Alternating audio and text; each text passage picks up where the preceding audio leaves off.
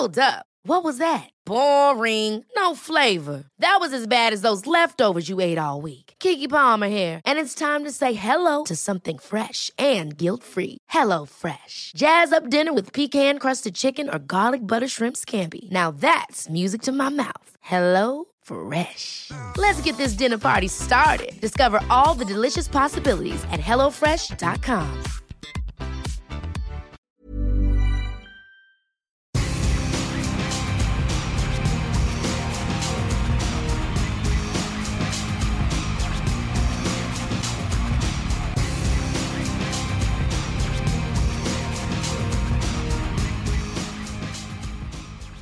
Welcome to episode 451 of This Week in League. I'm Nate. And I'm Jay. And I'm Glenn. Hey, fellas, how you going? Fucking great. Good weekend, mate? Great weekend. That's good. Got lawns done, whippersnipping. Fucking beautiful. Oh, it was that weekend, was it? Love it. So that's basically the weekend then? Well, it was mainly Sunday, but it's good times. And then the best time, this is going to sound really boring, Jay, but the best time is that when you fucking actually get it all done, everything's packed up, you put it away, you go down, have your shower, you come out, you make your vodka, and it pisses down rain on your freshly cut lawn. So you know that although you've got more work to do in a week's time, it's going to be fucking green and beautiful.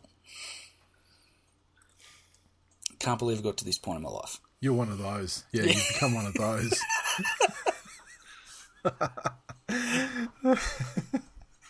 Yeah, I think it'll be next weekend when I've got to do mine, but yeah. Although I went and did some mini golf as usual. It's some mini golf up there at Vic Park. Yep. You know how every holiday period they bust out like a themed. You know they redo the course under like decorating the theme. Or did you just play normal golf with Jay's clubs? Because golf being the worst sport on earth. What? Other than Penrith and being a cunt, what do you actually like? Fucking everything. Dairy Queen. But you're paying lip service to the Dairy Queen thing. You started off with the Dairy Queen thing, but it's fucking same old Jay. It's like, still the same cunt you've always been, to be honest. Well, you fucking drown the Dairy Queen. I just don't get why you would take the most annoying part of the worst sport on earth and just do that for 18 things straight. 18 things? Like, the fucking ignorance. Get rid of the fucking buggy, get rid of the nice scenery, get rid of the natural grass, just fucking astroturf everything. Oh, then stick a fucking windmill on it. For 18 things in a row. How fucking good. Fucking holes. I didn't want to mention holes because you went off on a fucking digger tangent. Jeez. Set you off. As always, you're just treading on eggshells around me. Just tiptoeing around me. As always. I mean, different things to different people. I mean, Glenn hears about holes and he fucking jumps in and fucking grabs a digger. And you hear about holes and you're fucking throwing the fucking furry mitts on. Like... Yeah, it just goes to show the things mean different things. You hear the word hole and you fucking line up the sex wing.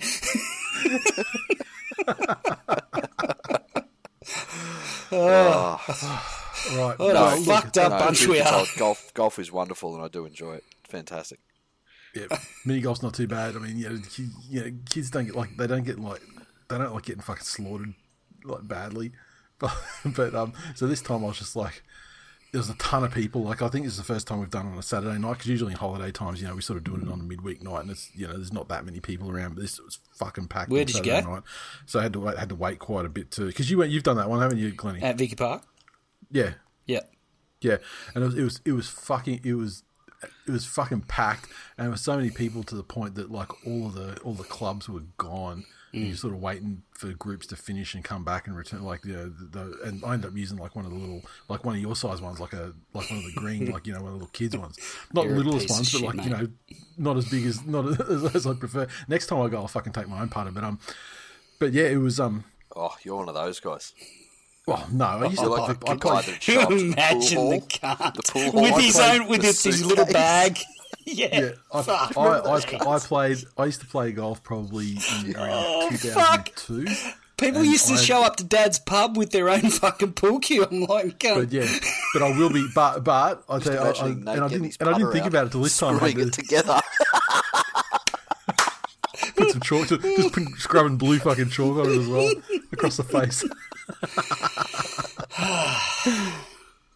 How do you do, peasants? Did you not bring your own? Using the little kids one though was fucking. It was great. It's probably the best I've ever gone there. So I don't think I went over three on any hole. So. And you know what Vic Park's like. I mean, it is it, some of those hilly ones are. The time where we went. So Leo, I don't know why, but I think Jackson was probably overthinking a little bit, and the worse he went, the worse he got. Yep. And Leo, got one of those. Leo was fucking arsing it, like just. I think it's mainly because Jackson gave way too many fucks, and Leo gave absolutely, such is often the case for both children, Leo gave absolutely zero fucks. So he's just whacking the ball, and he was actually doing quite well. Hit a hole in one at one stage. His brother just about fucking imploded, and because on top of not having a particularly great day or great game of mini golf, he's also hyper competitive. And to watch his brother actually do better than him, his younger brother. He didn't win across the whole thing, though, did he? He wouldn't have beaten him. No, I don't think he beat him. But then Leo could see that him doing well was really pissing his brother off. So then Leo slips into Trey Young mode and starts just giving it to him about Jackson. I thought he'd be better at this. Oh, it's good times. Yeah, this time, like I've had problems with people getting too serious about it as well. So so this time, because it was so packed and everything, I just could be fucked. I was like, you know what? I said, I'm not even gonna fucking fill out the scorecard. Keep your own fucking scores. I don't give a shit. And not giving a shit was probably the best I've ever gone through there. So maybe there's something to be said for not giving a shit. Yeah, and not counting. All jokes aside. Jay, I'm still struggling as to which one of your personalities that just come out in this conversation is the accurate one. Do you actually play golf or enjoy it? Mate, I do for work when it's required of me. Yeah. But it's not something I would seek out. Yeah, okay. And probably more just for time reasons than anything else. Yeah. That's the reason I don't play, but if I had all the time, I would play golf every day. And I think that's the thing. It's such a fucking,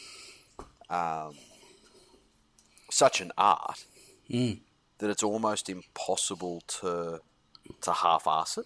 Yeah, you can't go out once a year. You can't go out once a year and play 18 holes and things. And speaking of this, I got a family member who's amazing at golf. Yeah, shout out Uncle Mark, and his father was a golf pro, so he's got obviously half a reason to be. Yeah, ever since he could stand up, he had a club in his hand. Yeah. And he hasn't had as much work commitment lately. But last time I was chatting to him, he was saying when he'd play every couple of months, he'd be amazing, but now he's got time to play every week. Yeah. And it's like you were saying, he's overthinking things and starting to get in. Yeah, so, yeah. Any sport that can do that to the best I've ever seen at it, I don't want to dip a fucking toe into.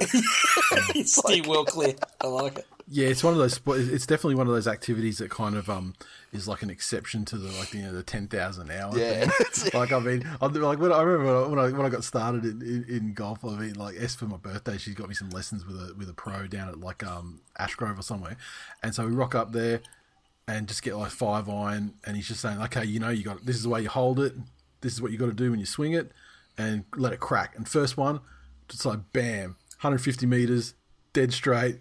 A slight little bit of draw on it, and he's like, that's perfect. The more shit you learn, though, the more shit you think about when you're setting it up, and it was never that fucking good. It was never that good again.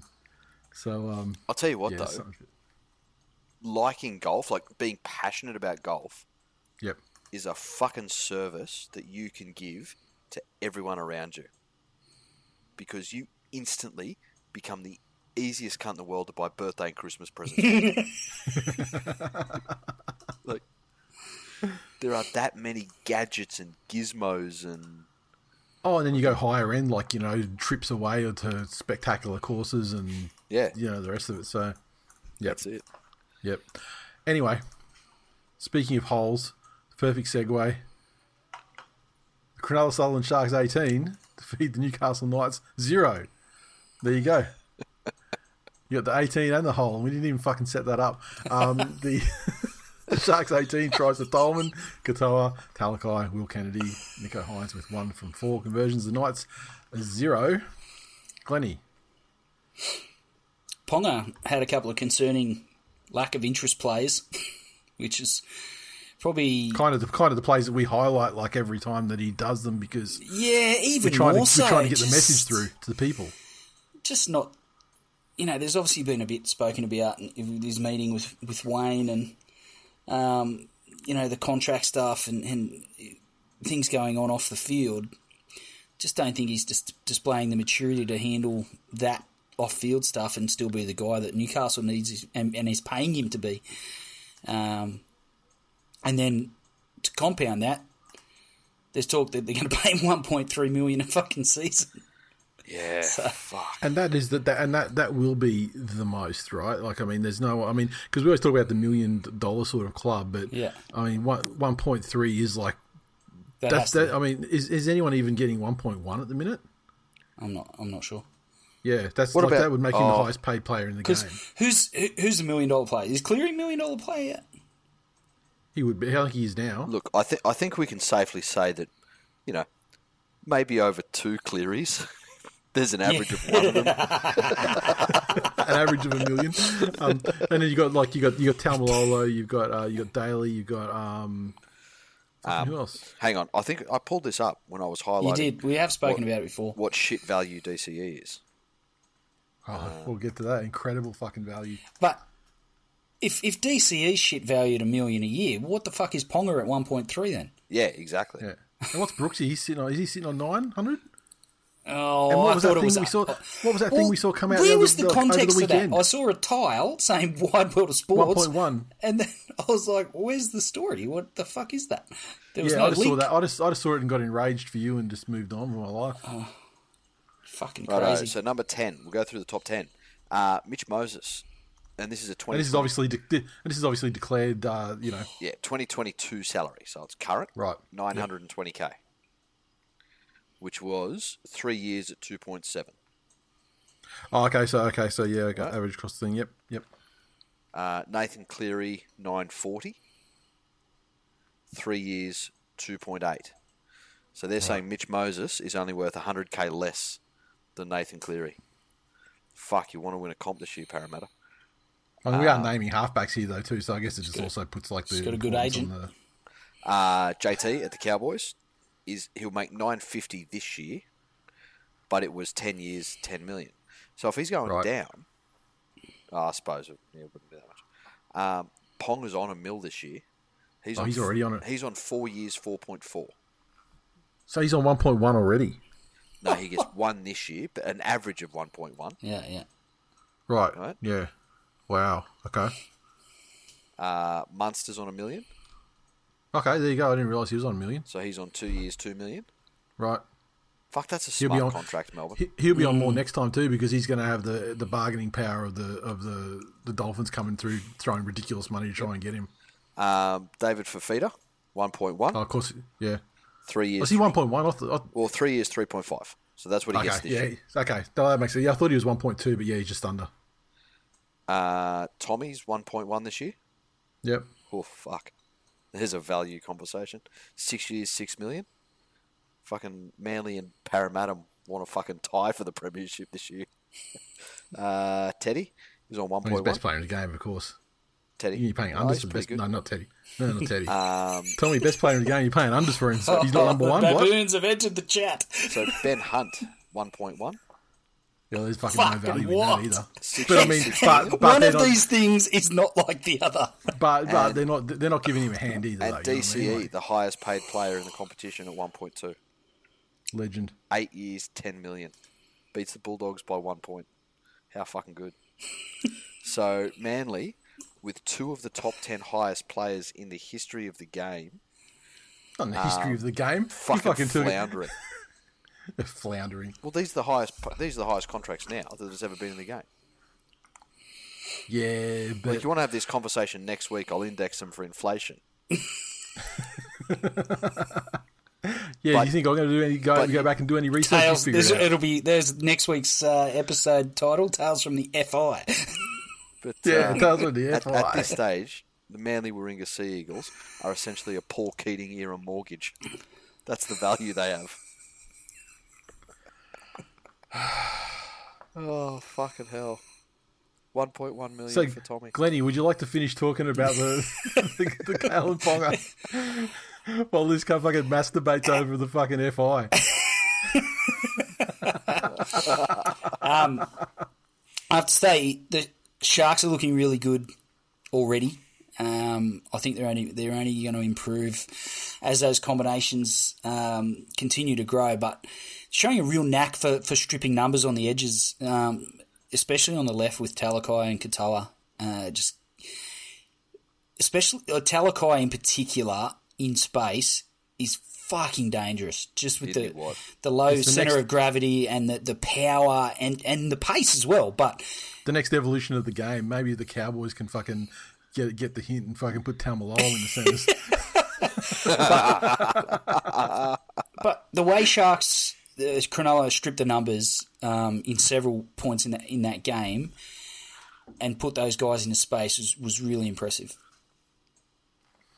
You got to say, also, I mean, 300 game milestone for Aidan Tolman and scores the first try. Most impressive thing he's done in his career. It's taken 300 fucking games. Yeah, fucking hell. Quick stat summary here. You would be forgiven for saying that against any other team, Cronulla would have lost this game. Right? 13 errors, 8 penalties conceded, not ruck infringements, 8 penalties conceded, and a sin bin. Right? I think sometimes Sharks' aggression, certainly through the middle, can get the better of them. Certainly can. Average play the ball speed was 4 seconds, when most of the games this year are around 3. But all game, 19 missed tackles. Now, granted, Newcastle didn't throw a lot at them, but then in reverse, Newcastle 45 missed tackles. Yeah, and therein lies the fucking difference. What that then gives you is it out of essentially the same amount of sets. The Knights lost in running metres 1,929 to 1,268. Yeah. That's the game. That speaks right that speaks to the position that they were running their sets. I mean, due to the general control that Cronulla had, Newcastle weren't really running the ball in good field position at any time, and they weren't doing much with the ball when they had it. But again, you've got to think, 13 penalties that they're coming out of your own end. They're fucking piggybacks. Yeah, and they still didn't score. Yeah, fucking terrible. No, they didn't really even look like it that much either. Yeah. Isaac in the Facebook group said, Knights look like strangers. I was a Ponga defender until tonight. They completely squandered a 12-point win, back to scramble defence, and the forwards are asleep. That is an accurate. Really. Unfortunately, Kalen is not much of a Ponga defender or a defender in any sense. Troy said, stab me in the eye with a Kino pencil. Fucking hell, Ponga. Bring back Tex Hoy. Danny said, another game and another Ponga no-show. How that fuck justifies over 1 mil a season, I don't know. Yeah, I agree. Troy said, I'm just really enjoying the Sharks' new attitude towards defence. Though they didn't throw much at us, our hit and stick and one-on-one defence has improved immeasurably on the last 2 seasons already. Yeah, you're right. And Devon Head. This fucking guy. See, Chris Rock's cheek takes more hits than Ponga. There you go. Right, moving on to the next one. The Panthers 26 to feed the Rabbitohs 12. The Panthers tries to Targo, Crichton, Liam Martin, and a double to May. Cleary, 2 conversions from 5 attempts and a penalty goal. The Rabbitohs 12 tries to Campbell, Graham, Cody Walker. Latrell, 2 of 2 conversions. Never in doubt. It really wasn't. Never in doubt. It actually wasn't. I mean, did you tipped South the win, didn't you? Yes, no, yes, I said that I thought if South came out and would be more aggressive and wanted it more. I don't know if you qualified it. They were a danger game. I have to hit the game tape. I don't feel like you qualified. If only we had a sound engineer that could go back and look at the audio and cut that out and play it back where you tip South. Glennie, instead of being a fucking whining cunt. You don't need a sound engineer to find last week's episode on iTunes. Listen, and just what I want to do is slam that motherfucker. That's what I want to do. Don't correct me with bullshit. I just want to have a crack at him. That's it. I actually said Penrith 13+ as my official tip. That's part of what you said. That's the same as Glennie when he says the Tigers 13+ at the end after he's given us fucking 20 minutes on why they're going to lose and how much disappointment they've been in his life. I would suggest to you, sir, that it is not the same because Penrith actually won.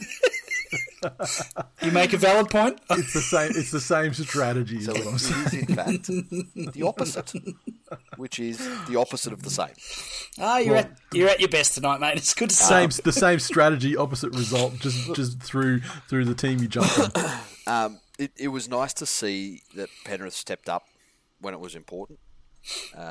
They were down on form in their last couple of outings, even though the Knights probably wasn't a great indicator, because they let the foot off the gas, given they were against 12 men for most of that game.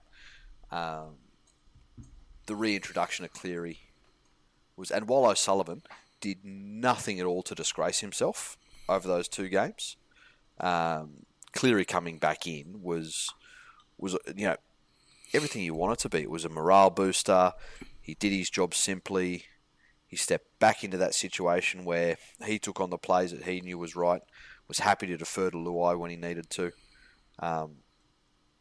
Perfect first game back. You could say that he really played like Sean O'Sullivan.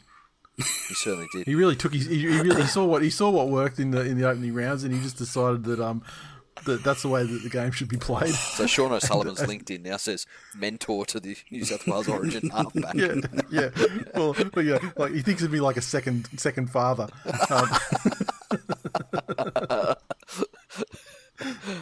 Nathan flips the lights on. There's O'Sullivan balls deep in Mrs. Cleary. Oh, fuck. Jesus Christ. I guess the number 7 jersey of the Panthers, it comes with fringe benefits or something, but yeah. But, especially with the forwards they were missing, that was where my main area of concern was. And even though the defence wasn't as hard-hitting, they didn't have any of those stretches of the game like they do when Fish and Moses are on the field where they'll just pin somebody on the 10 and just fucking absolutely hammer them for a complete set and then make them kick off their 20 and then do it again and again and again and again.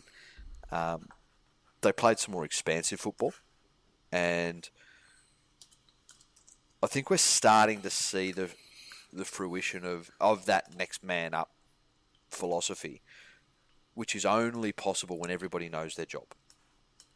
If you're in a situation where a key player goes down, somebody like To'o, New South Wales State of Origin winger, and our yardage every single set that we start out of our own end, you lose him, and then all of a sudden whoever's in there, well, they can't do as much as him, and they can't this, and everyone else around them's a little bit nervous.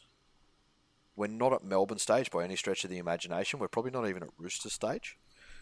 But we are getting to that next man up philosophy where everyone just knows exactly what their job is, which makes the new guy's job so much fucking easier. So, South for theirs, never really got into the contest.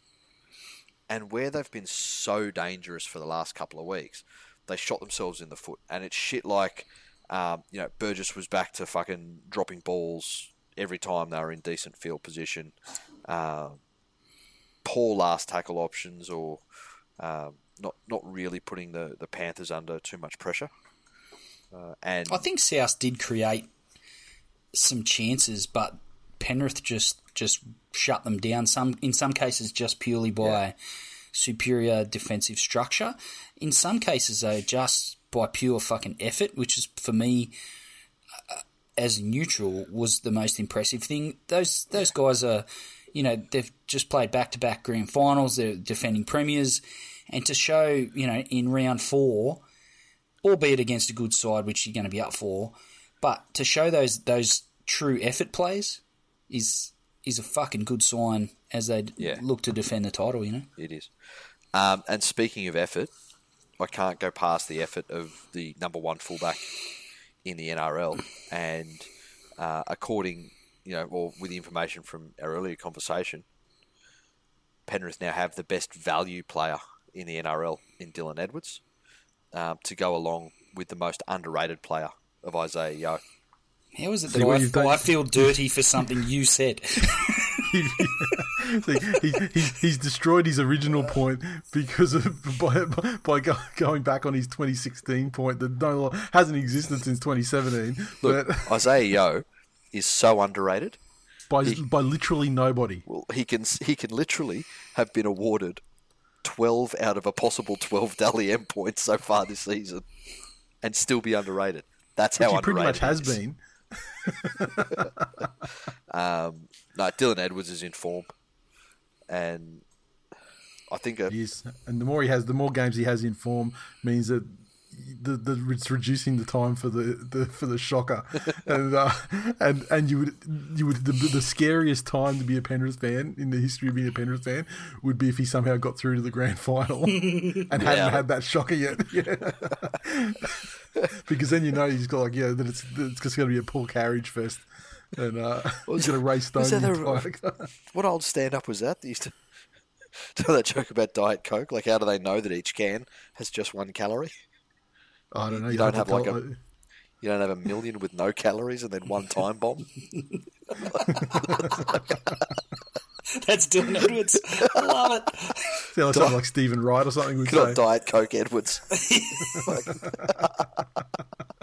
Coke, no talent. And this was an off night for Latrell as well, and the fact that it's not that he did anything bad. Like, again, he didn't really do anything wrong. But there are those nights where he goes looking for the ball and he wants to be involved in everything, and he's inserting himself and just like getting himself in that space where he can put those big fucking Greg Inglis fuck off don't argues on people. And he wasn't really around. Mm. But yeah. What are your thoughts on why that is? Oh, happy to put it down to an off night, or I feel like Latrell's got that bully mentality, and Penrith's not a team that can be bullied, and South at no point got on top for him to play off the back of, and therefore that's all she wrote for Latrell. Look, that's possibly a fair assumption. I think it's a little bit of that, but also mixed with needs the chip on the shoulder. Mm. Yeah, I mean, there's also two chips on that he has as well. There's like the one where he gets angry and just takes charge. But then there's the other one where he gets angry, but he gets into like a personal vendetta with someone, and they get under his skin, and that's when it starts to go badly for him. But if there was going to be a game where he'd have a chip on his shoulder, a game against a so-called grand final rematch, for a grand final that he was unable to play. But no, there's the point though. Does that grand final loss affect Latrell Mitchell like it affects Cody Walker? Absolutely. I don't think so. No way hell does it. No chance. Now, I think if you Cody Walker will never be the same player like he was. Like how much of the Manly grand final do you think Cameron Smith blames himself for? Like, I reckon deep down for the rest of his fucking life, like that's that sort of mindset he has. I'm not sure Latrell's built like that. No, I'd agree. Yeah, I'd agree. And not saying that's a good thing or a bad thing, just how he is. But it also probably wouldn't help that Penrith are that team that he can get angry and aggressive and this, and Jerome Luai will just laugh at him. Mm. Yeah. Thankfully, what hard hitting rugby league rules insight around punching people. But, hard hitting rugby league insight. Latrell Mitchell is not wired like Cam Smith. Fucking brilliant. Look, that's why you listen to this show, Lenny. It's fucking good shit times. Like that. For absolutely, I mean, like you've never had that thought until that thought was presented to you, and you thought, oh my god, he's right. He's fucking 100% right, and I respect the shit out of it. Luai was impressive for me. fuck, he's good to watch when they're on a roll, and he's got that jump in his step. It's fucking impressive. Yeah, literally. You know, I know Cleary gets so much and the lion's share of the raps, but he's fucking brilliant to watch. Nice. Well, the socials, Steve said, I think it's become quite obvious who the best May is. And I think that was obvious before he'd ever stepped on the park. I think that was obvious before anyone had actually ever heard the name Talon, in fact, any player is the better May just by not being Tyrone May. That's the only qualification you need there. Joe said, with Dylan Edwards absolutely sunning Turbo and Latrell in the first four rounds, are we finally prepared to call him an elite fullback? I think the answer to that is categorically yes. No. The greatest fullback in the NRL. Mitch said Latrell's best kick was into that old lady's nose. Ha ha. Fucking hell. What a fucking granny slander in the comments this week. Yeah. That was a nice little moment, though, how he gave her the boots and everything. Scott_T_Rowe from Twitter said, guys, I don't see how the Panthers can break up the May-Tago combination. Do you think they'll shift To'o over to the right to pair up with Crichton? I think the Tago's going to send the ball to whoever's on the other side of him, and he'll probably get more opportunities for himself with To'o there. Yep. That being said, at the moment, he certainly seems to be the less expendable winger. So if you're going for best 17, where do you sit on the point of a left winger is a left winger and a right winger is a right winger? Oh, fuck, as opposed surely to wingers are wingers. Get the best two on the field. Wingers are wingers. Yeah, okay, nice. And Terry said, so there goes the South's narrative. We would have won with Latrell. Show some fucking respect, cunts. That's it. Well, you're right. Bring Reynolds back for one game, and so I mean, come on now. We'll get to the Broncos game, don't you worry. Yeah, we will. Like, as soon as you finish your socials, it's the very next game. We're done. The Warriors 20 defeated the Broncos 6 over at Redcliffe. And the Warriors 20 a double to Jesse Arthurs in his revenge game. Marcelo Montoya, who played the single greatest 2 minutes of his entire career in this one. Reece Walsh, 2 conversions, 2 penalty goals. The Broncos 6. A try to Reynolds. Conversion to Reynolds. And that is the end of that. Big point for me coming out of this game was the Broncos' ill discipline, which Pitiful. I think cost them badly. Flegler in particular, obviously, opened the door to the Warriors. And the Warriors haven't exactly set the world on fire to start the season, but you give them opportunities. There's enough attacking spark there with Johnson and Walsh and those sorts of guys. You know, you go a man down for 10 minutes, and not to mention other penalties and the field position and possession off the back of that. Yeah. The Warriors showed that they were good enough to make them pay. And I just, you know, Flegler's one of those guys, and there's a few of them in the NRL that struggle to find that balance with their aggression where it starts to be counterproductive to their team.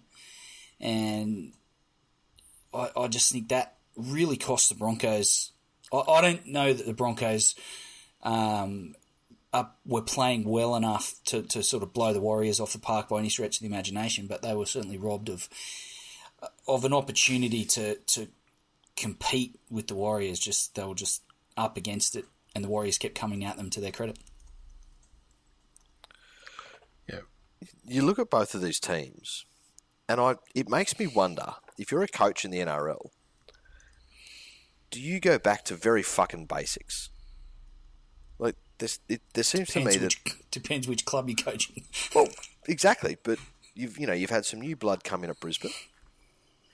If I'm Kevy Walters, I'm not trying to do anything more difficult than promote ball safety, than to promote speed and accurate passing while going as quick as you can, while running defensive drills and learning defensive structures, and just saying very simply, I want a high completion rate, and I want them to start off in a corner X percentage of sets. That's our goal for the first 3 rounds of the year. And who should touch the ball the most in that squad? Would you say your most talented players? if you only had three of them. But look, you know, again, here guys, we've acquired one of the better kicking games in the league. Right? So all we're going to do is have league leading kick chase. That's it. Here's the thing we're going to do. Kick chase. I don't care who the fuck you are. If you start every set on your 10, you won't blow a team out of the water. Yeah. You know? If you've got one of the best fucking meter-eating forwards, give that cunt the ball. If you've got a dangerous attacking... I'm not saying he's the best centre in the game, but he's certainly a fucking dangerous attacking player. And I don't think Herbie Farnworth is eclipsed completely by Katoni Staggs. I think he's talented in his own right, but just doesn't get enough ball. And doesn't go looking for enough ball, but certainly doesn't get enough ball. Yeah, Selwyn Cobbo, get the fucking ball in their hands. Well, Selwyn Cobbo, get him out of the fucking side. I mean, what a trade down Xavier goes for that guy. Like, dead set fucking liability and one of their worst players in their 17 at the moment, in my opinion. Defensively or... Just completely across both sides of the fucking ball. Like Katoni Staggs, I mean, shit, you know, he's also half a game liability as well because for some reason I don't know if he's reading hype or whatever, but the dude he's just got no fucking... Like, you're getting the ball knocked out of him in tackles and, you know, just poor passing. You know, that's it. But this is what I'm saying. It fucking shits me to watch. Just to go back to absolute basics for a little while, you know, there seems to be this thing of, every, you know, round one, every team's got a chance to win the comp, you know? And for the Warriors, you know, they won the game and they played well, but it's a similar thing there. There just seems to be so many basic things that they should be getting a little bit better at each week that they're not. And this is running from last year. Yeah, but you saw last week's game, right? You know, the Warriors were twice as good this week. I mean, they were probably the big improvers if you looked at, form across the board. But the thing is, I mean, what you're saying is fine. But I mean, what's saying that the Broncos aren't doing that and they're not trying to do that? I mean, really, if you think about it, you take some liabilities like Flegler getting fucking sin-binned and getting reported 1,000 times and like shit like that is kind of. Well, I'm not saying it's like impossible to predict happening because with Flegler it's a pattern, but you know what I mean. Like that's irrespective of game plans and things like that. Just mistimed. You know, dumbass aggression and things like that. True. You know, don't. And I think the Broncos as well were hurt a lot by that injury to Albert Kelly as well, because then that necessitated Billy Walters being on the field. Yeah, for half the game, and look, you know, he's not great. I just struggle. Look, you remember the back end of last year? You remember how the Broncos finished the comp last year? Mm. You know? Yes. The three of us sat around and said, fuck, I'll tell you what, you take that team, let them keep playing like that, and then add Reynolds' kicking game to it, and they will be knocking on the door of the eight. They're not a certainty for the eight, but they will be knocking on the door. But what happened was the Courier Mail fucking sprinkled its fucking fairy dust all over those players and forced them to read their own press. Yeah. And now they thought, we've got Adam Reynolds, we're going to win the comp. I would suggest at this stage they're the biggest regressors from late last season. Oh, geez, we line those up. I think the Titans are probably a contender as well for that. It's tough. I guess that's something we can look at later on. Yeah. Socials. You want to add on that one? No, I'm all good. I think we spent plenty of time on it. Lovely. Lachlan said, I wish someone could come in and coach the Broncos on how not to be stupid idiots. There you go. Okay. To'o said, can Carrigan just play one good game so West Tigers can take him off our hands? Dominic.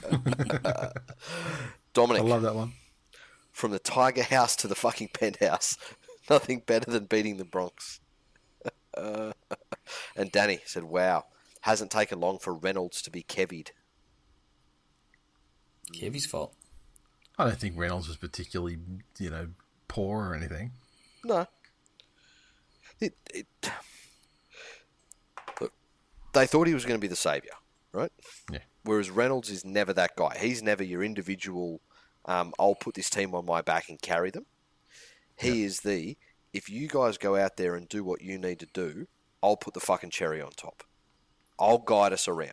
You guys are the engines, and I'll be up here at the steering wheel, and I'll get us to where we need to go most of the time. So, right. What do they call steering wheels and diggers, Glenny? Depends on the machine you're talking about, but I'm not going to get that technical with you.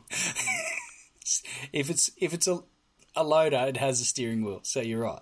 There you go. You could be in the MI and the FI. What's a loader? Does it dig? It's like a digger that you load stuff with. I mean, dude, it's in the name. Can we just keep it to your rugby league ignorance without your general life ignorance, please? But do you put a load in the loader, or do you pick up a load with the loader? You pick up a load in the bucket of the. Why are we talking about this? So it digs, but it's. Oh, so what's so what do you call the bucket? Stupidest industry ever. So what do you call the bucket? You mean the scooper? Oh. Yeah, the scoop. You know what? I've never actually looked forward to talking about a Manly game, but I really wish we could go to it. Please. Jesus Christ. Can you imagine fucking the Glenny household? Daddy, thank you for saying yes to some ice cream. No worries at all. Oh, please don't hit me when I ask for where the ice cream scoop is. I promise I'll call it an ice cream bucket this time, Daddy. He wouldn't do that, though. He understands the difference between the DI and that's dairy industry and the MI.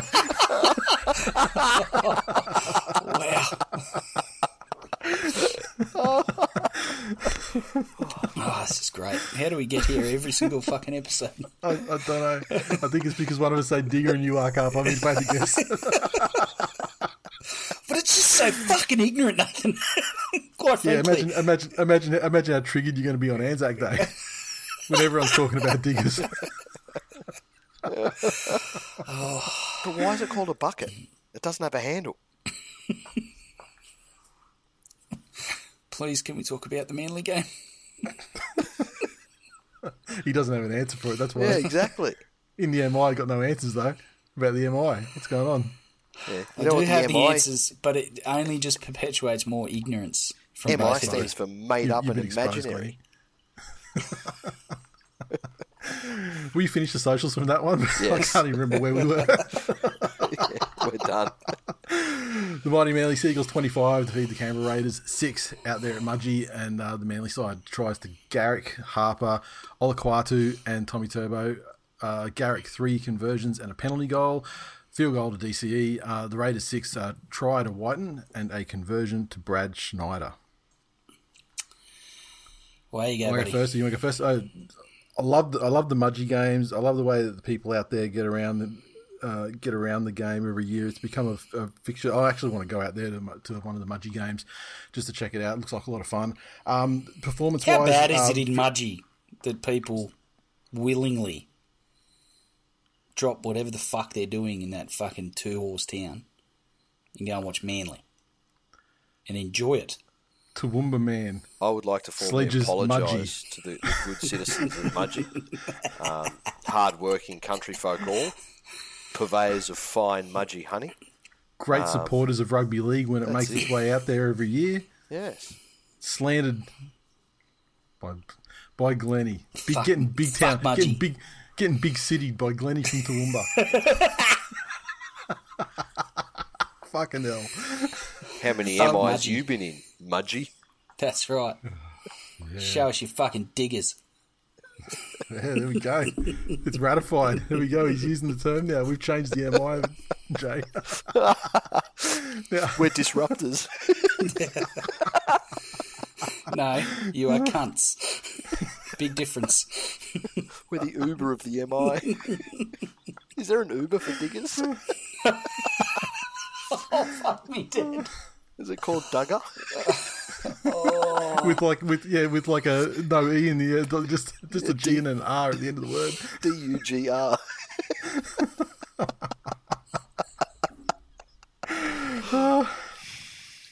Look, performance-wise, very pleasing. The defensively carried on from the second half of that Roosters game in round two, and didn't really give the Raiders much of a sniff at actually scoring the tries, although the Raiders did quite well, particularly with their offloads through the forwards. They were unable to do anything with it, though. There was just the one single tackle lapse from Olakau'atu that gave them their only points of the game. Attacking wise, it was great to see some of the sort of tries that they scored last year, particularly the ones that Harper and Garrick scored, and things started working a lot better. It's been said, by all, but the kicking game from Cherry in this game was just fucking outstanding, and probably the winning of the game. And I don't know what the. Pretty much everything you can do with a kick in this game, short of taking a conversion, he did. I mean, there was a field goal, there was try from a grubber, try from a bomb, 20-40, 40-20, and just outstanding kicking across the board. And it was just great. It was one of those games where everyone was on. Like Foran played extremely well.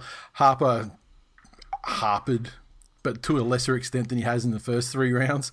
So, which is good to see. Whether it's enough to turn him around, I don't quite know yet. But Cooler made his not his debut, but he's certainly his first starting match in his career, and he looked good. He looked like he's ready for first grade. I mean, he got through the 80 minutes with no problem at all. Set up that first try to Garrick with a great run and busting through a tackle. And just generally looked like he belonged. And in defence, I mean, I just can't remember anything coming his way that, he was almost caught or needed to be mopped up or anything. I mean, he just looks like he belongs there. So, going forward, I think he'll. What I want him to do is cement himself as one of the players in the 17 that is not on the first to be dropped list. When people are coming back and rotating through the side. And if he could get over there in that right centre spot and maybe replace Harper, ultimately, I think it wouldn't be the worst thing in the world. But there's a lot of troops coming back into the side as well, so in the forwards especially. And I guess Alloy as well. I mean, I mentioned last week on the show that I'd hoped that he would tighten things up in the centre and create an impact in his first game back. And he was the best forward in the side, I think, by far, and did everything that I wanted him to do. And he basically carried his load, and also the load of Marty Tapau, who is increasingly doing fuck all in games. I think in his first stint, Marty had 3 fucking runs, which is just like unforgivable for a starting prop. Is he off contract at the end of it? Yes, he is. And let me tell you, and if the West Tiger, they're not going to re-sign him. And if the West Tiger, I don't think we will be. And he's on. That's too much money. He's playing poorly. Well, I mean, it's a contract year. You'd think he'd be playing fucking well. He hasn't signed anywhere else, and he was having trouble. I mean, we were going to let him go early. I think last year there were the discussions, and no one wanted to meet the price, but as it turns out, now he's coming off contract, so it doesn't matter about who's going to meet his price or not. I mean, if he wants to ply his trade, he's going to have to fucking sign somewhere, right? Yeah, he's Super League bound for sure. England. And if the West Tigers want him, they can have him this year for the bargain price of carry half the weight and send us fucking to Tuilagi straight away. Get the fuck out of here. I'll tell you, so would you say that this result was underwhelming, overwhelming, or just right-whelming for a team with 2 of the top 10 most expensive players in the history of the sport? Look, won the game by almost 20. Fucking is a perfect result. So couldn't be happier. Okay. This is against the team that beat the informed Sharks. Before they were informed, but the Baboons in the first game that they played together when they had no coach. I'm sorry, what? That's when you beat the Sharks. When they had no coach. They didn't have a coach for fucking 2021. They got a coach now. They got old Skeletor from fucking... They didn't have him. He had COVID. Castle Grayskull. Well, that's like saying that in the next game that the Roosters didn't have a fucking coach. Well, they didn't. They got COVID. A fucking coach. We live in the Jason Riles fucking age. Coaching masterclass. Well, I mean, he is a progeny of fucking Craig Bellamy, but we'll get to them. Okay, so essentially we've established now that Manly are a crack whore from Logan with a Louis Vuitton handbag. That's what Manly. I would presume that a crack whore from Logan with a Louis Vuitton handbag, the Louis Vuitton handbag would come from Malaysia. And they bought it at the fucking markets. Oh, no. And it's not actually Louis Vuitton. Because crack whores so what you're saying get past the security in that fucking Queen Street Louis Vuitton store. Yeah, no, I agree with you. And they don't have one at the Hyperdome. You are 100% right. To my knowledge. Because whilst DCE does things like 40-20s and 20-40s that may make him look like a great halfback, you are right. That's exactly what a halfback needs to do. A fucking cheap Malaysian ripoff of a good halfback. It's actually... correct in your assessment. It's probably the greatest performance by a halfback in probably at least the last 10 years of the competition. Yeah. Perhaps the NRL era. Mm. Well, as the most expensive player to ever play the game, you would hope so. You would want him to be turning out value for best money performances in the history of the sport every week. Yep, and he did, so everyone's happy. We got there in the end. Thank fuck. Get on the socials. Daly's Cherry Evans, Parkley Market Special. Nicholas, T-Baz ruined Chotrick. Poor bloke was an origin winger at one point. Yeah, that's a fucking... we got plenty for fucking T-Baz. Don't you worry about that. Jason... said Raiders, epitomising stupid, panicked football. They'll never be a top side while doing that. Yeah, you're right. They didn't seem to have a plan at any stage. Hear what fucking Ricky said in the press conference? What's that? He said that the Manly, I don't know if he's talking about the club or the CEO or whatever, should be laying flowers on the grave of Bob Fulton go down to the grave of Bob Fulton every week and lay flowers on there for Bob Fulton convincing him to backflip from the Titans, Daly to backflip from the Titans deal. There you go. It was actually remarkably unsullen for Ricky as well. Like, he didn't have much to complain about. He just got smashed. Yeah, Shane said Canberra couldn't complete a four-piece jigsaw puzzle. Yeah, you're right. Robbie said, well, once again, DCE's neck is far too strong for the Raiders. Here come the Premiers. Strong words. Kat said, have to admit, great kicking game from Darius Cherry Evans. If only he could defend and attack, he would be worth $1 million a year. That is true. Liam. Yeah, I mean, we've established he's one of the greatest defenders in the halfback ranks, but also in this game he put an exclamation point on it by making a tackle in the centre where he actually tackled two forwards at once. Cool. Have you looked at the missed tackles leading to tries? I've looked at the fucking stats in depth. Have because you looked some at missed tackles leading to tries? Yeah. You have? Yeah.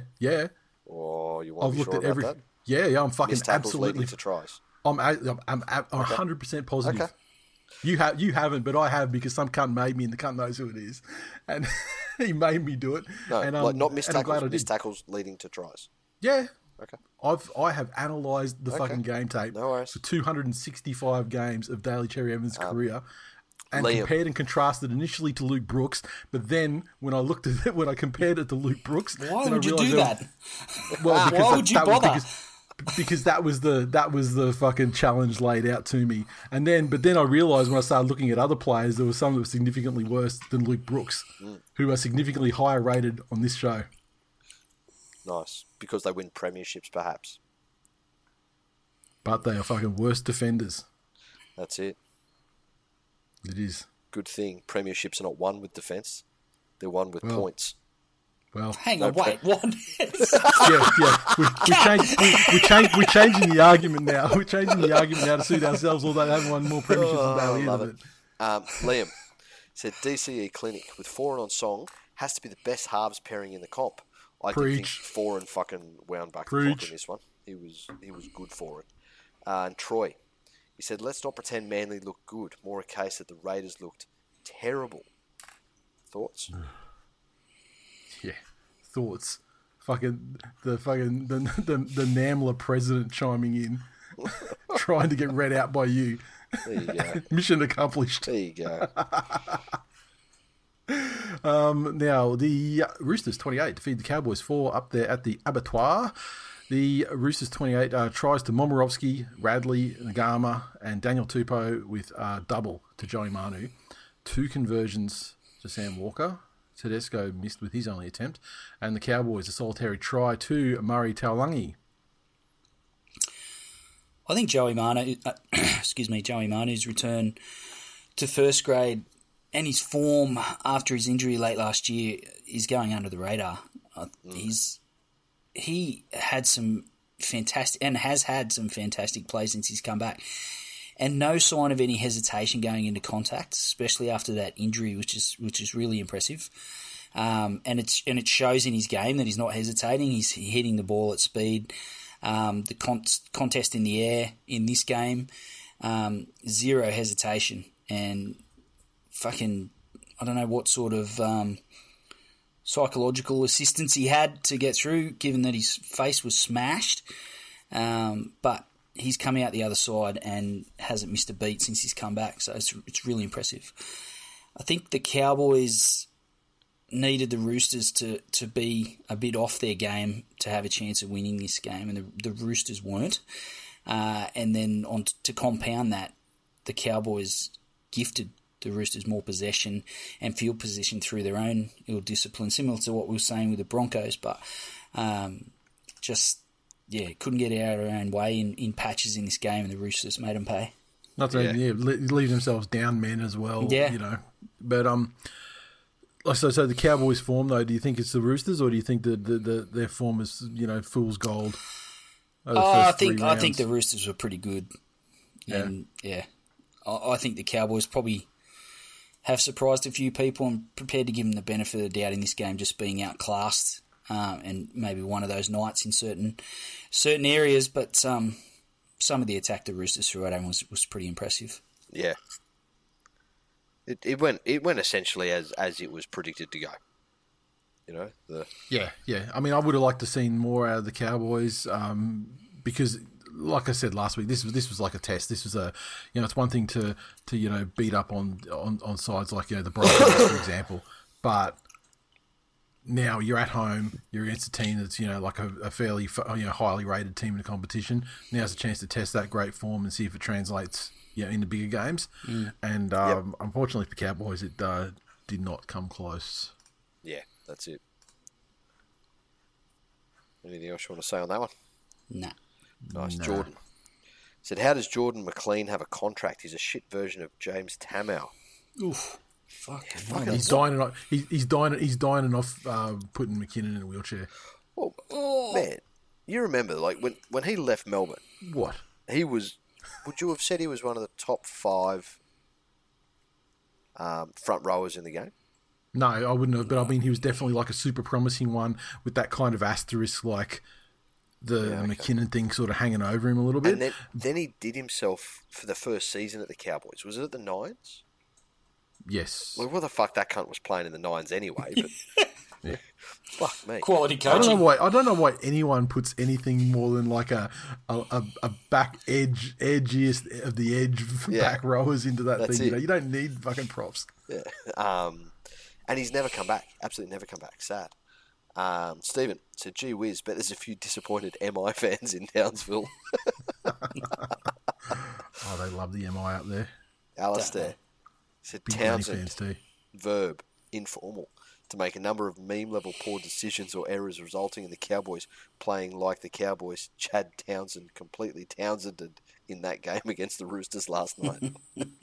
Yeah, he's been earning back some goodwill with his performances earlier in the season, but this was one of those ones where, you know, that we thought we'd see. Chad's going to Chad. Winston finished this one off and he said, this is like watching a reverse donkey show in Tijuana. There you go. Jesus Christ. You say a reverse donkey show. Yeah, I don't know what about it made it. I thought the donkey, like, yeah, what? Yeah, that, right. I need to go to the panel with that one. What makes it a reverse one? I thought no matter which way things are going in the donkey show, that it's all just a donkey show, right? Who knows? Yeah, that's it. Quality comments as always, Cowboys fans. The Melbourne Storm 44 defeat the Canterbury Bankstown Bulldogs 0 down there at the Korean Housewife. 4 tries to Ryan Pappenhausen. King, Bromwich, Coates and Kafusi also were tries. Pappy 6 of 8 conversions. The Bulldogs, mind you, coached by an offensive mastermind / genius, it's been said, 0 points. Unless you want to give them the benefit of the doubt and say that those 2 length of the field intercepty lost ball tries go on Trent's account as points that he generated through his attacking mastermind genius. I don't think this game needs any more discussion than, you know, similar to the last one. This one exactly is the fucking script dictated. Mm. An incredible team that will be vying for the premiership, played against a rebuilding club that's been rebuilding forever and doesn't have its full component of players that it envisions for its final team that come next year. Are the Bulldogs of 2022 just the Bulldogs of 2021 with far less cap space? That haven't played the Tigers yet. And I said this about Birdo last year. You know, he has a massive fucking boot on him. He has an absolutely massive boot.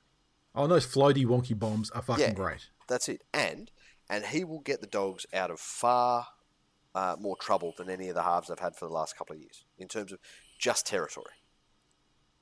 They didn't buy him for his kicking game. It's actually a thing, like, I know you've said previously that he's got a great boot on him, but I'm sure when the Bulldogs wanted him to sign, they weren't buying him in any large part due to his kicking game.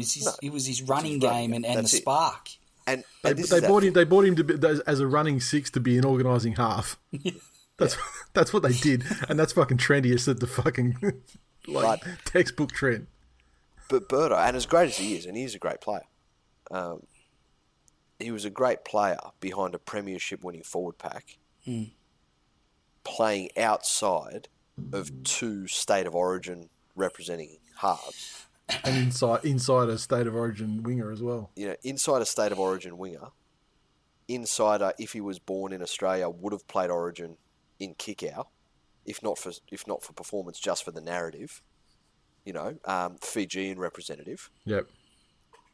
And there's a lot of talk at the moment, and you know, ramping up in the last couple of years, but about the gravity that these players have for a defensive line. So when you think of all that fucking gravity that each one of those players demands from a defensive line, it's no surprise that there's no one to tackle him. Yeah, exactly. You know, well, he does seem to work the other way though. Yo plays for. See, I've just underrated him. That's how underrated he is. But it's no surprise. Matt Burton has essentially just had the easiest job in rugby league for the last year. Yeah. I think that's a bit of a stretch, but he's certainly gone into one of the more difficult in rugby league. He's gone into one of the more difficult jobs in rugby league, and he's been sold a fucking dump by his coach. Yeah. And fucking. Well, I mean, that's one of the easiest jobs in rugby league. Getting selected in the halves at the Canterbury Bankstown Bulldogs. That's a pretty fucking easy job. It's also easy to get dropped from it too if you're not being paid the most money, but still. Congratulations, Birdo. You did not flog a speaker this week. We'd like you to come back next week. He has to. He has to. In his heart of hearts, has to be regretting it. Yeah. Oh, look, and is he regretting it as much as Adokar though? Man, we've just been through. We've just been through 4 games now, and he still hasn't even gotten close to scoring a try, let alone open his account. He may be on a nudie run in this Trent Barrett offense. Adokar did start his career at the Tigers, though, so he understands. Yeah, just like Pappy. It's like a bunch of good players, Glenny. Let's bring them all up. That Tedesco went all right too. Yeah, he did. Still breaks my heart. Woodsy's the only one I think that you go, yeah, okay, fair enough. I'm glad he left. So, Glenny, would you like to talk about all the great players that have left the Tigers? No, we're talking about a great player that left Penrith. Don't make this about me. Or would you rather us talk about all the great players from Penrith that have ended up at the Tigers? Tamau, Peachy. I don't know. I just want this show to be over. Yeah, Melbourne were fucking great. The Dogs were serviceable, you know, at most parts of the game, but just it wasn't a contest in terms of cohesion, in terms of speed, and in terms of execution. Yeah, and once the points started piling up, then the Dogs really fell away, and it sort of the rate accelerated. Yeah, like they hung in there till probably 16, and then that was the end of that, and then the puppy show began, and the fucking cougar broke out the mullet and the moustache. Yeah, and that was that. Nice. On the socials, Terry said after a turbulent start to the year, things have settled into a 2021 type shape for the NRL.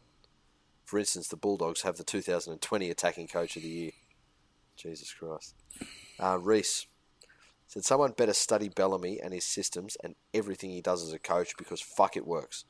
I used to think he was lucky to have Smith, Cronk and Slater, but he seems to be shitting out big threes with monotonous regularity. Yeah.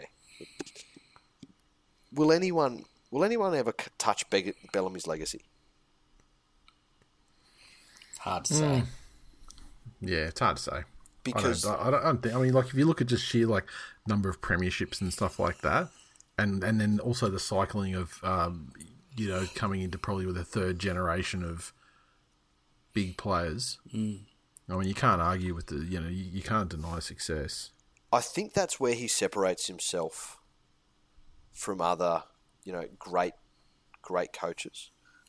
Because he actually wins it, not just remains perennially successful. That's it. And well, that, but okay, you look at Wayne Bennett. What teams has Wayne Bennett won with? Yeah, like the Australian team. Essentially.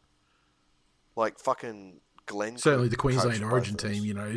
If we're being generous, we say the Australian team, but it's certainly at worst the Queensland State of Origin team plus Chris Johns, who played for New South Wales. Yeah.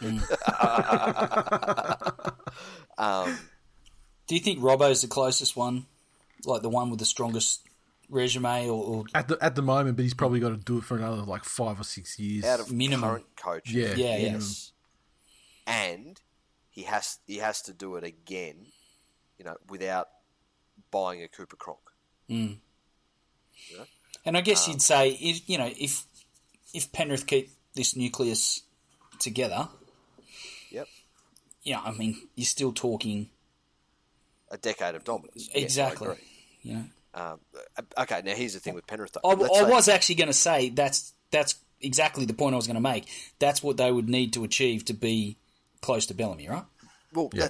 That's it. But if you look at Penrith, let's say Ivan now three-peats, right? Let's just say he three-peats. Kill myself. The counterpoint on that, no, you won't. You will fucking drown in my semen before you get a chance to jump off the stool. That's how I will die. Yes, how good. Back in 2011, Toowoomba City flooded in 7 minutes. You watched me Guinness World Record that motherfucker. Yeah. Picked up buses and fucking took them down the street. It's got nothing on the wave of fucking 20 billion little J's. You know, if 20 billion little J's all speak in unison, you can actually hear them. And they all say, "You're a pedophile."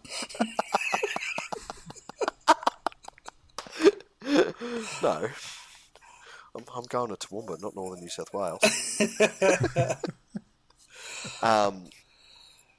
But if he did that, then the counter comment on that would always be, you know, just like it is with Wayne. Oh, yeah, but he essentially had the Australian team or the Queensland Origin team. If Ivan does that, it'll essentially be, oh, yeah, but they weren't his juniors. They'd all played together for a decade before they got to him. Yeah, you know? And like they're half the Origin side or whatever, you know, as well, you know. That's it. Well, now, see, the counter-argument to that with Cleary, as it is with Bellamy, is they didn't come in as Origin players. Mm. They became Origin players under his tutelage. But over the next 10 years... players that come into that side and perpetuate that success—that's what will indeed be his juniors. Yeah. And that's it, because I mean, because the thing is with Bellamy, I mean, his career has been pretty much success no matter what. Yeah, he's had to deal with. Whereas Ivan has had years of, you know, zero success, untalented sides. You know, and fatigue. Yeah, exactly. So, I would like to point out. Ivan Cleary turned Luke Brooks into a Dally M winning half. His greatest ever achievement. So he's already greater than Bellamy. His greatest ever achievement. He's already greater than Bellamy. It's like, what do you reckon? Nathan's like, what do you reckon about that game, Dad? Yeah, but did you see what I did with Luke Brooks? I'm playing for Australia. Yeah. But you had a fair ceiling to start with, and did you see what I did with Lou Brooks?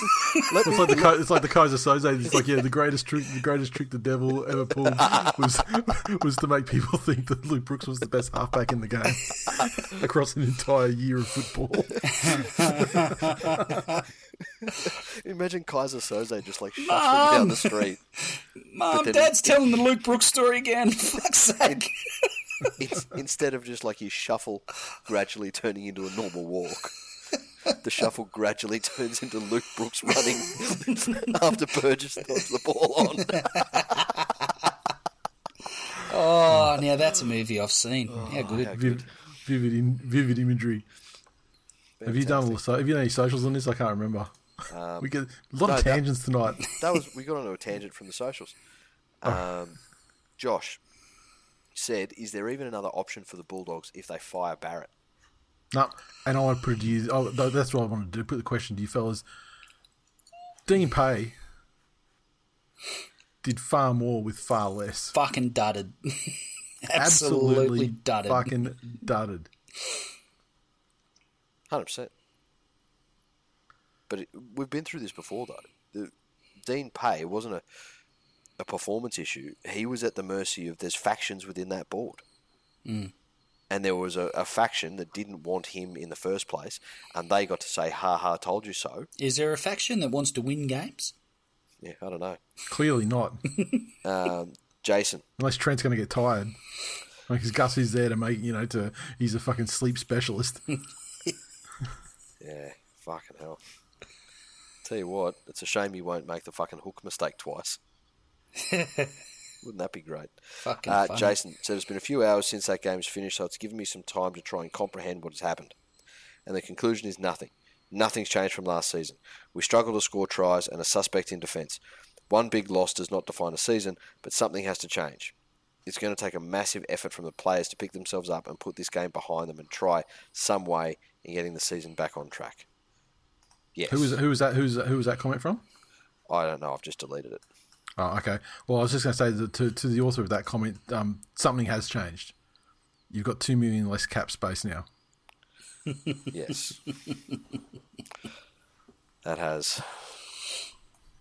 Is that it for the socials? That's it. Finally, the Eels 48 defeated the Dragons 14. Eels tries to Brown, Marnie and Gutherson, doubles to Moses and Wonga Blake. Moses perfect, eight from eight conversions. The Dragons 14 tries to Bird and Sims, and a couple of conversions to Zach Lomax and a penalty goal. When they're on and the passes stick, not many teams beat Power in that mood. In that second half mood in particular. Some of those tries they scored fucking impressive. As much as it pains me to admit it. That's the best game I've seen Moses play. He's another one, isn't he? He used to be at the Tigers, didn't he? Yeah, thanks for pointing that out. It's great. Oh, okay. Let's bring up some others. They had like a big three, and I think he was one of them. He was one of the three. Can you imagine what Bellamy would have... shirt. You imagine what Bellamy would have done with that big three? Big three, Pete. Oh, fucking hell. Fucking hell. I also think, if you look at some of the performances from across the round, how much is a fucking 8 from 8 goal-kicking performance worth? Mm. Now, if you're scoring fucking, at the knot where you need to take 8 conversions, the game's probably not in doubt. You're probably going all right anyway. Yeah, but yeah you're right. I mean, because we've seen the Roosters... have got horrific trouble with goal kicking. Yep. Even Panthers haven't been incredible. No, not at all. And I mean, not like Cleary, I thought they would fix. The second Cleary came back, but I mean, he was a bit rusty to start off as well. Yeah, look, he can only be so perfect as not the highest paid player in the history of the game. He's allowed to have some drawbacks, and we still consider him. Well, yeah, I mean, he has got his drawbacks. I mean, it's that fucking Rocky Dennis. Fucking chin he's got to carry around. Goes home, tells Dad. That's not sorry about missing those goals, Dad. Well, Luke Brooks would have kicked those back when I made him the Tally M halfback of the year.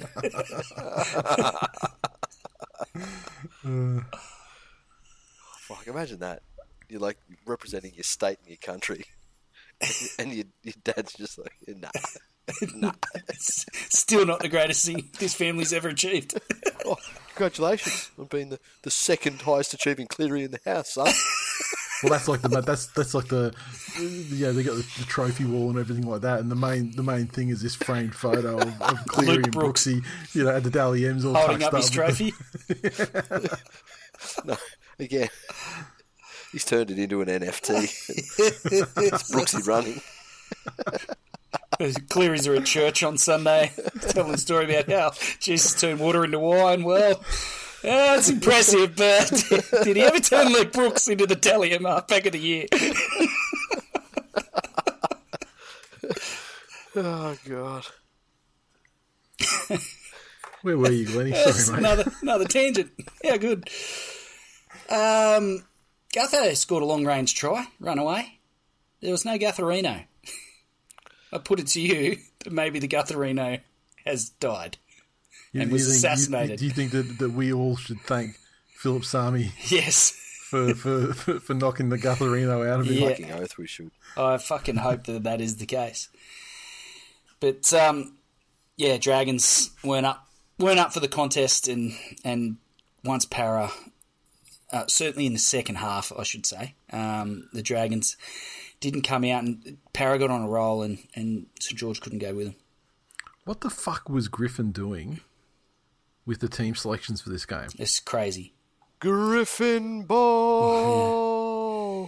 But what aspect of Griffin ball takes the promising juniors who have acquitted themselves well so far through the season, and then just randomly dropping Sloan. Anthony Griffin is the man that took Bryce Cartwright, who was on the cusp of being considered for Origin. Mm-hmm. You know, pro-choice advocate. So this is before he was financing abortions. That's it.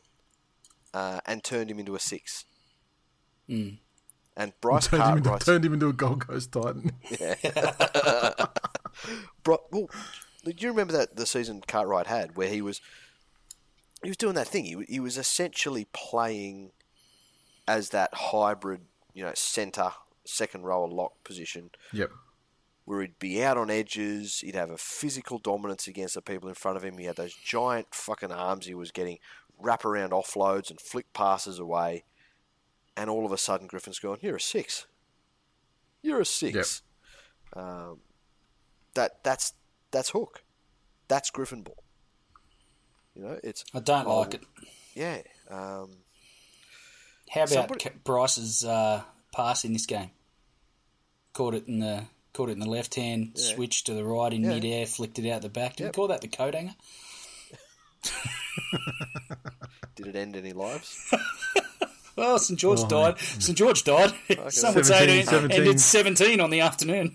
17 Cogra residents. That's Bryce Cartwright. He's not a Griffin doesn't seem to understand that so much of the game now is in making split-second decisions, and to make a split-second decision accurately, you need to make that decision over and over and over and over and over and over. You know, it's why you can't just put somebody who trained the house down in fullback. You know, it's why you can't... Hey, yes you can. Doesn't mean they're going to play well, but you can put them there. Yeah, you can do it. Yeah, the difference between could and should. But yeah, no, this is Griffin Ball 101. Strap in, Dragons fans. This is everything you deserve. You pack of cunts. And I will say, special shout out to number one, fucking Red V cunt, who come in today. Fucking scabbed my fucking customer gifts off my front counter at work. Comes in, fucking trots in, with his hair all slicked back like a fucking creep. Oh, what do we got here? Oh, some gifts, leftovers that we had, you know, some... Oh, what's this? I might take this. It's fucking food. I like food. Fucking righto. Trots out, jumps back in his car and fucks off. See you, Cashy. Okay, so you say we have some leftovers here, and this poor man's thought that you were being kind and offering him a gift. doing you a favour taking them off your hands, to be honest. And so in not wanting to fucking insult you, trying to re-gift shit like the cheap cunt that you are, he's begrudgingly accepted exactly it. Exactly what I said you would say. Probably gone and donated them to a homeless shelter. It's probably already at the bottom of his guts. Fuck and off. The reason you didn't know he donated them to a homeless shelter is because he didn't put it on the socials because he's not that kind of guy. Exactly. Ben in the Facebook group said, this game is what the Eels fans needed to keep clinging to their 86 FIFA dreams. They were 9-1 last year in round 10. We can all expect the same failure and inevitable implosion from Nutho, Moses and Mahoney. That is an interesting point. I won't... Look, Parramatta are playing incredible footy, but they played incredible footy for most of last year, but peaked too early.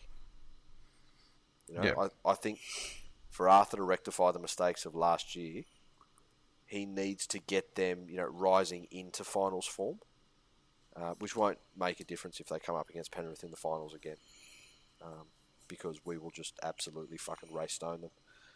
Robert said, what the most impressive thing about that game was both teams going hard till the final buzzer. There was no slowdown, no accepting defeat, but wonderfully the Dragons received some of their own medicine, and no matter how hard they cried no, the Eels continued to force their way in. Wow, Parramatta fans making rape jokes. That's fucking classy. What a classy. It's almost like their greatest ever player wasn't just released from jail.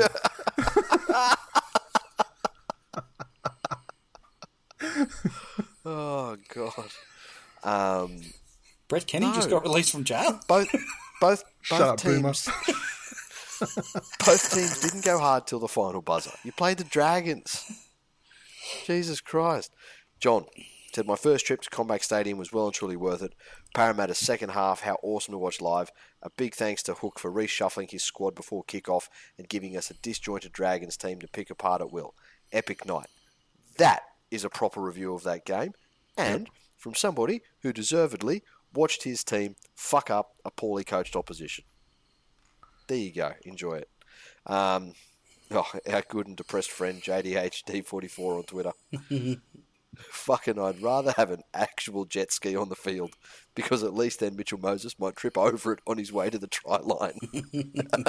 This is the worst edition of Griffin Ball, because the Dragons don't have the talent to win in spite of him like that Penrith team did. That's true. It's absolutely one of my favourite subplots of this season is how they're not getting anything out of Suli as predicted, because Griffin's his coach, and how they got jet ski and now they're understanding what it's like to have jet ski in the side. Yeah. I love it. So that's it for the socials? That's it. That's it for 451 then, folks. Thanks for listening. As always, find our various social media communities, Patreon and more. Head to thisweekinleague.com/links. If you'd like to support the show, Patreon's the best way to do it.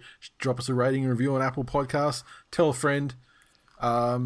If you're international and you leave us a review, let us know. Let us know on the socials. Let us know via email, because we don't see them unless you tell us, and we'd love to read it out for you. That's right. Now, tipping, I probably should revisit the tipping competition, and at the moment we have a couple of people tied. The top five all on the same score. Willie Smash on top, followed by Mitch Rich, Mitch Doyle 13, Duhigg, Troy Schroeder, and then the rest of the top 10 back a point with Alpha Ben RL, Dipsy, Christie, Furry Comedian, Laughing Gnome.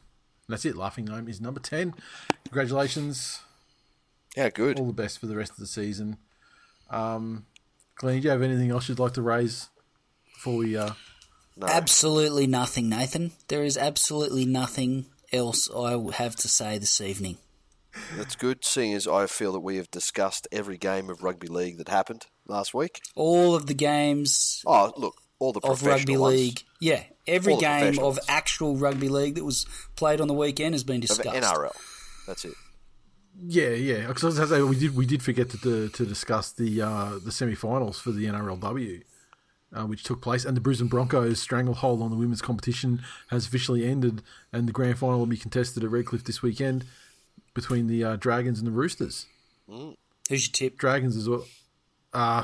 Look, I think I'm going to tip the Roosters, just because to be the champs, you got to beat the champs. And the Broncos have had such a stranglehold on that competition, only losing two regular season games, I think, in the history of the fucking competition. Yep. And then this game, this semi they lost was the third game I think they've ever lost. So to beat a team like that is, it's impressive. And I think that the Roosters girls deserve to go on with it then and get the chip. Get the ring. So that's it. Fantastic. Talk to you boys on Wednesday. Later. See ya.